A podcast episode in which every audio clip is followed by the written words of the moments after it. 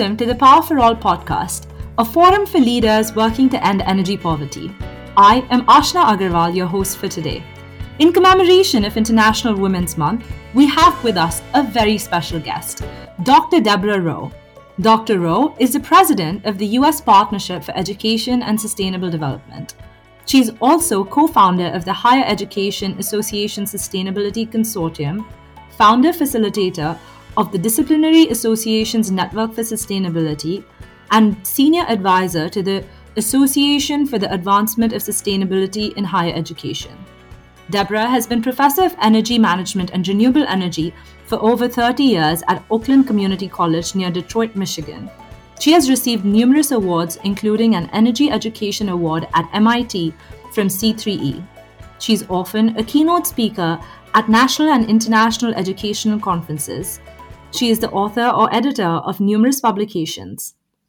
Dr. Rowe earned a bachelor's degree from Yale University and received two master's degree and a PhD from the University of Michigan.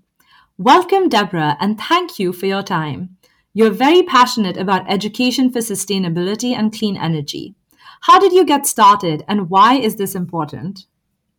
Thank you. I'm really glad to be here with you today. Um, so, I'm from Detroit, Michigan. And as you know, that's a community that has an, a lot of poor people and that we haven't figured out how to eliminate the poverty that's there. So it was with that in mind that I went off to Yale University. And there I found that New Haven, Connecticut also has neighborhoods with a lot of very poor people who are making decisions between heating and eating. And I thought that is an unreasonable decision to have to make.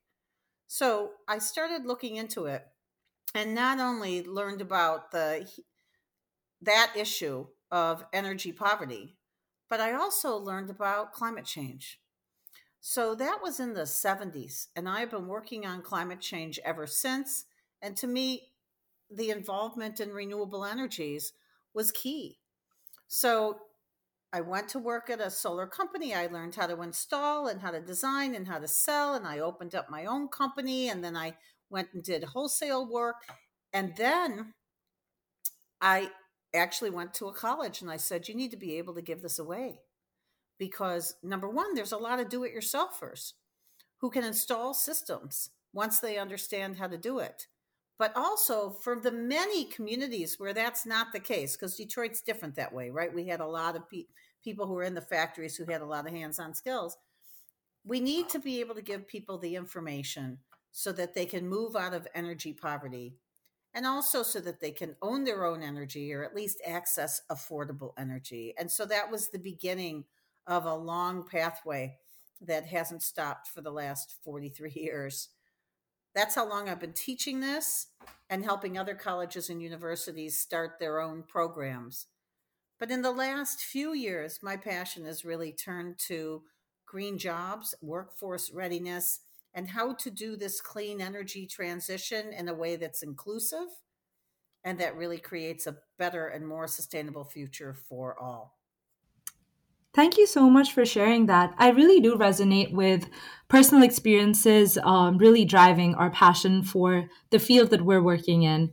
Um, so this month, uh, specifically on March 8th, the whole world celebrates the social, political, and econ- economic achievements of women, but also reminds us that we're still far from achieving gender equality. In the renewable energy sector, the numbers are out there and they do put a spotlight on the lack of gender diversity in the sector. Uh, do you envisage things will change for the better? So, things will change for the better if we make them get better. And that's that's got to include not only the women of the world, but everyone in the world, right? We know that when we talk about bringing in women to this field, that it benefits not only them, it also benefits men and it benefits families and it benefits future generations and it benefits the businesses, the NGOs, and the governmental employers that they become a part of. So of course, I envision it getting better. We have no choice but to go forward. Um, I also am very encouraged by, you know, I'm doing a lot of really important meetings doing systemic change within countries, across countries, um, at many different levels. And almost all my meetings have a majority of women now. So we're seeing them come to positions of power and decision making, but of course, not in all sectors, not in all arenas. So the precedents are set, but they have to become the norm. And we all can help do that. That's very encouraging. And yes, of course, um, you know we have we have to get to a place where there are more women on the table. And the theme for this year's international women's day is hashtag break the bias. So are there any major biases that you have recognized um, in the decentralized energy sector that really hinder the sector from achieving gender equality? How do these biases matter and do women have a significant role to play in the sector? Yeah so that's a wonderful question and I would not uh, propose that I'm the expert on all the biases. So, you know, I have a sister, and her whole career has been around helping doctors, she's a doctor, listen more effectively to their patients, teaching the skills of empathy and listening and communication, and getting that into the medical school curricula so that we can have better health care, and also reaching out to the health disparities between different communities and building the trust and extending the policies for inclusion. Um, lots of different groups are not being included. But when you don't include the women, you're you're not including like half of the world, right? And so um, I'm not going to tell you I'm the expert on all the biases. I, I think that we need to really look at the literature that's done the studying of that um, IRENA has a really good report on gender disparities. In our global guidance document on education for green jobs, we have a section that looks at the resources that are out there, and those resources are growing every day. But it's not good enough to just have a report on the shelf. I could give you examples of biases, but instead of focusing on that, I think what we've got to focus on is let's take the knowledge that's out there of where the bias is and how we help people who have those biases, which really is all of us to one extent or another, but in some it's much worse, how we help them walk across the bridge to a new place where women are included and we all can benefit from that. I also think this has to do a little bit with the redefinition of work and how do we structure work and how do we allow people to make contributions. So I could get into lots of details on that, but we don't have enough time. So it's it's about integrating it in not as a pilot program, not as an initiative, but as the institutional norm. And this isn't just in big organizations but it's in all organizations. Yeah, absolutely. And what you just said made me think that how all these biases are organization agnostic and also sector agnostic. Um, and all of us could be working on this together for sure. But uh, specifically for the decentralized renewable sector, what do you think that the actors should really prioritize to make a progress in addressing this gender parity in the renewable energy space? Um, it, I think there's a few things. so, in the um, workforce development area, um, we need to create recruitment materials, and we're doing that now. So, the National Clean Energy Workforce Alliance that we have in the United States, its next meeting is about um, convening the community based organizations that recruit from um, disadvantaged communities, but also um, the the women's communities so that they get recruited in. They it's like, yes, you belong here too. And that the marketing materials and the educational pathway materials reflect that. So it's first recruiting them in, it's then in the textbook. Um, I, could tell you stories of what it was like being the first female only female um, instructor in the whole department. There are things that were said to me there were coffee cups that had handles that were obscene in the objectification of women that are not acceptable now, but the attitudes that produced those behaviors still exist. And there is no blame here. It's about exploring together. I also think it's really important to reach out to those that are defensive about this. You know, well, what about me? I'm being left out. May I dare say we're talking about the men of the world? And say to them, no, this is going to benefit you as well. Let us show you how. Um, so that it's not about just lifting up women, it's about showing the benefits to all of including women. Uh, so that's on the education side. But then also in the culture of the places where the women would work. Um, lots of times, those workforce um, cultures are not welcoming to women um, and not listening to women. I remember a great study that helped me so much that showed that, and it's not all men, right? But it's um, a majority of men who tend to keep track of whose idea won in a meeting. And it's like almost a poker chip that gets handed back and forth, and you've got to say something good if they said something good to you. And that when women are the majority, and once again, not all women are like this, all the ideas are thrown into the center of the table and they merge together, and the best ideas are synthesized out of that. And at the end of the day, the women don't remember whose idea it was. They're not keeping track. So it's different ways of approaching things. We have to understand those different decision making processes. And by the way, the data showed that, like I said, it's not all gender specific. But as we learn more about how we can collaborate more effectively, and this is not rocket science, it's not that hard to do.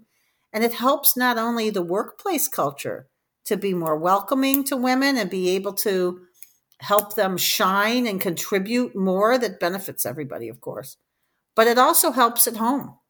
It also helps in the communities. This is about relationship building and improvement that helps all of us. Yeah, absolutely. And I think it's such a human problem to solve where there's some unlearning to do, some relearning to do. And I'm sure that there are victories that women in the sector have enjoyed despite these gender stereotypes or perspectives of people who uh, were already in the sector that have stood in the way of women's progress. Do you have any personal experiences uh, that you regard as victory for women in the renewable energy sector? Well, of course, once, you know, I'm at meetings now and I see women running things all the time. And I will tell you that 40 years ago when I started, I was like a lone wolf, right? And and actually wolves don't live alone. So it it was very bizarre. And so that's been changing, and that's wonderful. Um, I have heard about a number of companies who've done the done the work of changing the workplace culture. They've done the training, and they've done it not just for those who were hiring, not just those who were supervising, but for everybody at the company. And and people say things like, oh, "This was so helpful." Not only at work, things are more smooth at work, but also in the rest of my life.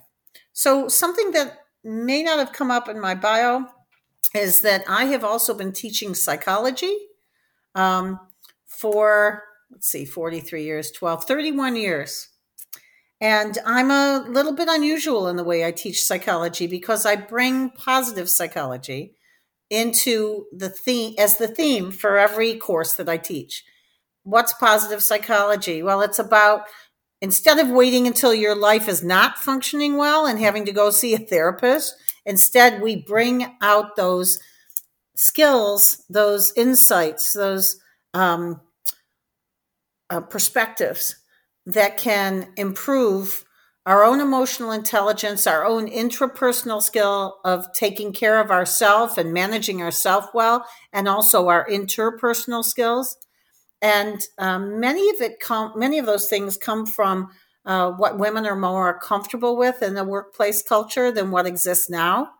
And what i want to tell you is that every single semester uh, you can see the transformational learning that takes place and it's not difficult to teach these skills and it helps not only for inclusion of women and empowerment of women but it actually it really as i say helps the company as well so uh, and then, then, of course, in the way that we do hiring practices, I've seen some, and this is when it's institutionalized, right? It's not just a pilot program. It's not just an initiative. So you, you know, you can like say, check it off and I've done it. Um, it's about making it the mainstream norm. Uh, where in the hiring process, uh, things are done on purpose to protect um, knowledge about what the gender is in the initial screening so that the biases don't come in, to provide professional development that, and I'm not just talking about conscious bias, most of the time it's unconscious bias, right? And let's let's be blunt about this. There are power structures, particularly in some of the remote communities where we want to are doing our work, right? In this organization where we want to do our work, where this could be a bit of an upending of the power structure of how the community is organized, where the men have more power, the women have more work, but less power. And so um, I think we need to be respectful um, and careful about how we help women to see what the possibilities are for them. One of my favorite things that we have at the US Partnership website, you know, it's go to uspartnership.org, click on direct action. You'll see um, 42 videos from nine countries, um, many of which are women who are change makers. In this case, working with sea level rise, one of the impacts of climate change, and how they are leaders in their community, providing solutions for all so they're appreciated and respected and not fought against as an upending of the power structure, but embraced. Yes, absolutely. That was super helpful. And there's so much like psychological intricacies um, that drive these decision making, or even, like you said, subconscious decision making that happens because of power structures that have already been in place, or just things that we've learned from people who have been in the sector before us. And one of the such things are like male dominance in the top positions in any sector is like likely to stall the elevation of women into leadership positions um, you know even apart from the biological constraints that women have oftentimes in their jobs um, in your view what should these DRE companies do to attract retain and promote more women um, to these senior management positions to respond to the much needed industry transformation that's a great question. And I think I would have a, a, wide variety of strategies that I would use. I think that they would need to be culturally sensitive. Uh, look, my PhD is in marketing, right? Well, they called it marketing. I called it how do you create social change so that we can do the clean energy transition. That literally was my intention when I went in for that PhD. And so, of course, what we do is is we listen first and we understand what's going on in a particular area and you find out what the formal and informal power structure is. So you know the formal power structure, but what's the informal one? Who influences who? What's that web of, of relationships? And then look for systemic change. What are the leverage points that would make it more empowering for women, uh, that would bring to them the, not only the information but the opportunities so that they could aspire to and successfully attain those positions that's a lot of uh, professional development maybe for them but really for other people in the organizations and i need to acknowledge that one of the best mentors i had at the beginning was not female but male and just happened to have that very collaborative empathetic um, empowering approach to his leadership. He was a college president.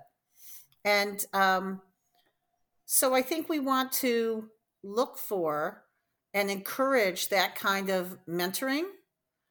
Um, but I also think we need good role models. So um, I'm a real fan of uh, get to the women early when they're girls, and and and let them see people who are behaving in that way um, let them hear the messages that then they can internalize. When I say behaving in that way, I mean taking on those positions and being part of the clean energy industry, and um, particularly in, in all levels, not just the higher levels, but in all levels. Um, but then also um, giving it to them early on, right? So let it be in the school curricula. Um, let it be in the apps in their phones um, so that they see people who look like them, who are doing this work, who tell their story. But dare I also say that we've got to reach out to those men whose egos are they're just not structured in a real healthy way and they may default to defensiveness territoriality and and like a toxic um, presentation of their masculinity and just help them be healthier. There's wonderful movements around the world doing that. And it you know as you know it reduces violence it reduces um, the separation of opportunities from you know from what we should be doing uh, and it and it aligns their work not only empowering the women but aligns their work to be better. And along the way of course it empowers women and opens up those opportunities. Now are there metrics that can help too? Sure. I mean there's a lot of companies who have said we commit to having this percentage of women and looking for them and giving them the materials and giving them the opportunities. Those all help too you know? What you measure tends to drive how you behave. But i hope that i've given you some insights it's definitely not all just plans and metrics right? Yeah. Yeah absolutely. And I feel sometimes people get too caught up in the numbers and metrics. They forget the human side of things um, and what impact that's really making. But like you said, you've you've worked so closely with students, uh, being a professor in both the renewable energy and sustainability space as well as um, the psychology space. Would you have any parting thoughts for young women who are either considering to enter this workforce or just started a career in the energy space? um, what would be your advice to them for kind of making their own space, uh, looking for mentors? How should they develop their career from here on? So there are organizations um, of women for women. Um, and you know, an example in the in the U.S. is WRISE, but there's organizations that are international as well, and you can uh, read more about them by looking at the gender disparity analyses in the clean energy space. We actually have in our Green Jobs Initiative, which is out of UNEP YEA, um, which is the Youth and Education Advocacy section. Um, we have this Education for Green Jobs global guidance document. It has resources. We have a virtual community um, that you can join. Just if you Google in UNEP, UNEP, and Green Jobs, the website will come up. And uh, we have a, you'll see there not only the global guidance document, but also a form you can fill out. You can come and hear about upcoming events. Network, network, network. Meet people. One of the things I love to do is go to events and talk in the chat about what we're working on or what I'm interested in. And I'd like to talk to other people who are interested in it too. And I've been able to build this fantastic network of people collaborating. So come and learn and collaborate with us. And of course, at Power for All as well.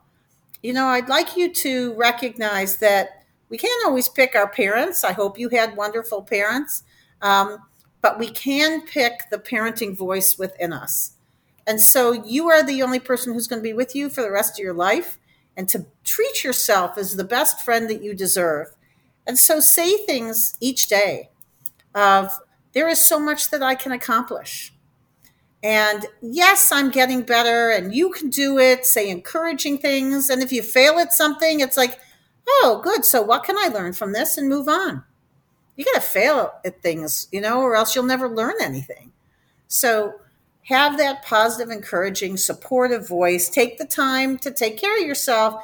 Don't get stuck in victim mode learn from things, and continue to envision the positive possibilities, not only for yourself, but for those around you. I am so grateful, uh, but also take some ownership that I created a career where every day I was excited to go to work because I knew I was helping to make the world a better place. And so work with organizations that are doing that. Look for those jobs build your resume and your resume isn't just what you've been paid for your resume are your skills your abilities your vision your characteristics your personality disposition that you can bring to a challenge um, and i would say uh, build resilience in yourself and continue to open yourself up to the possibilities. So I hope you'll join us. We're actually going to do a whole work group on career guidance, um, job placement, and improving it to be more inclusive in the whole uh, green economy. But our first focus is on the clean energy um, transition. Uh, and also, we are uh, we've got a work group out of the Higher Education Sustainability Initiative. It's multiple UN agencies, higher ed networks for sustainability all over the world. So, if your teachers or your professors, whatever level you're at, are giving you assignments where you write a paper and then it gets handed in and graded and handed back, and that's it, ask your teacher if instead you can work on a real world project with a local organization, or it might be a national or international organization remotely, where you can help to make a difference in the world. And you want to do that instead of doing the paper. And then you'll write up something about it after you've done it. You may end up with a much more exciting educational program. And then as you look at, you know, what are you going to do for the first job? So I have this thing on our look at uspartnership.org, look under higher ed resources, scroll down, and you'll see green and sustainability jobs. And it gives you three ways to look at getting a job. And it's not just going after the jobs that exist, it's also about taking any job and bringing the clean energy, renewable energies perspective into that job. And the third one is to create the jobs that don't yet exist. And I could tell you great stories about the energy managers and the renewable energy positions that didn't exist when I started and exist now, and the people who started those positions. Um, so think about that what the world needs and how can you help create it? Um, and and then bring that sense of adventure to it. So there's one other thing i want to mention i think and that is that a lot of people think oh i can't go work for certain companies because they're doing bad things. There's three ways to change the world one is to be the one who protests on the outside, says, call, holds them accountable. That's very important. There's also the person who works from within and helps those companies get better and make change. Being at the right meeting at the right time, saying the right thing to the people who are open to those messages. There's no guarantee you'll be successful, but that's always true. But it's worth trying to change those organizations. And the third way is to go and create the alternatives and then point to them. Say, look, we could be living this way instead. And the clean energy's got a lot of space for all three of those approaches. Believe in yourself. And if you don't believe in yourself, pretend you do and act that way. And over time, you'll find that you can. Thank you so much, Deborah, for sharing all these amazing resources and also such great advice, not just for students, but also on the recruitment side of things for companies who are looking for more young people to join their sector. And I really did take back a lot and resonated with a lot of the advice that you said. Um, and yeah, I'm going to start by developing that relationship with myself and start believing in myself um, while, while working in this amazing space to create change. Uh, thank you for joining us today, and I had a great conversation um, and learned so much talking to you. I'm so grateful that we could take this time together. I have a feeling from what I've talked with you in the past that you already do believe in yourself. It may just grow even bigger. Um, but I look forward to our next steps and how we're going to help meet the mission of Power for All. Um, it's it's it's really touches my heart. It's exactly where I want to be. Thank you. Thank you so much. And thank you all for listening. A reminder that you can find a wealth of sector news, analysis, and data on our website, that is powerforall.org, and our platform for energy access knowledge, or PEAK. You can also sign up to receive our monthly newsletter, and if you'd like to support our work, you can make a donation via our homepage. Speak to you soon on the next episode of Power for All.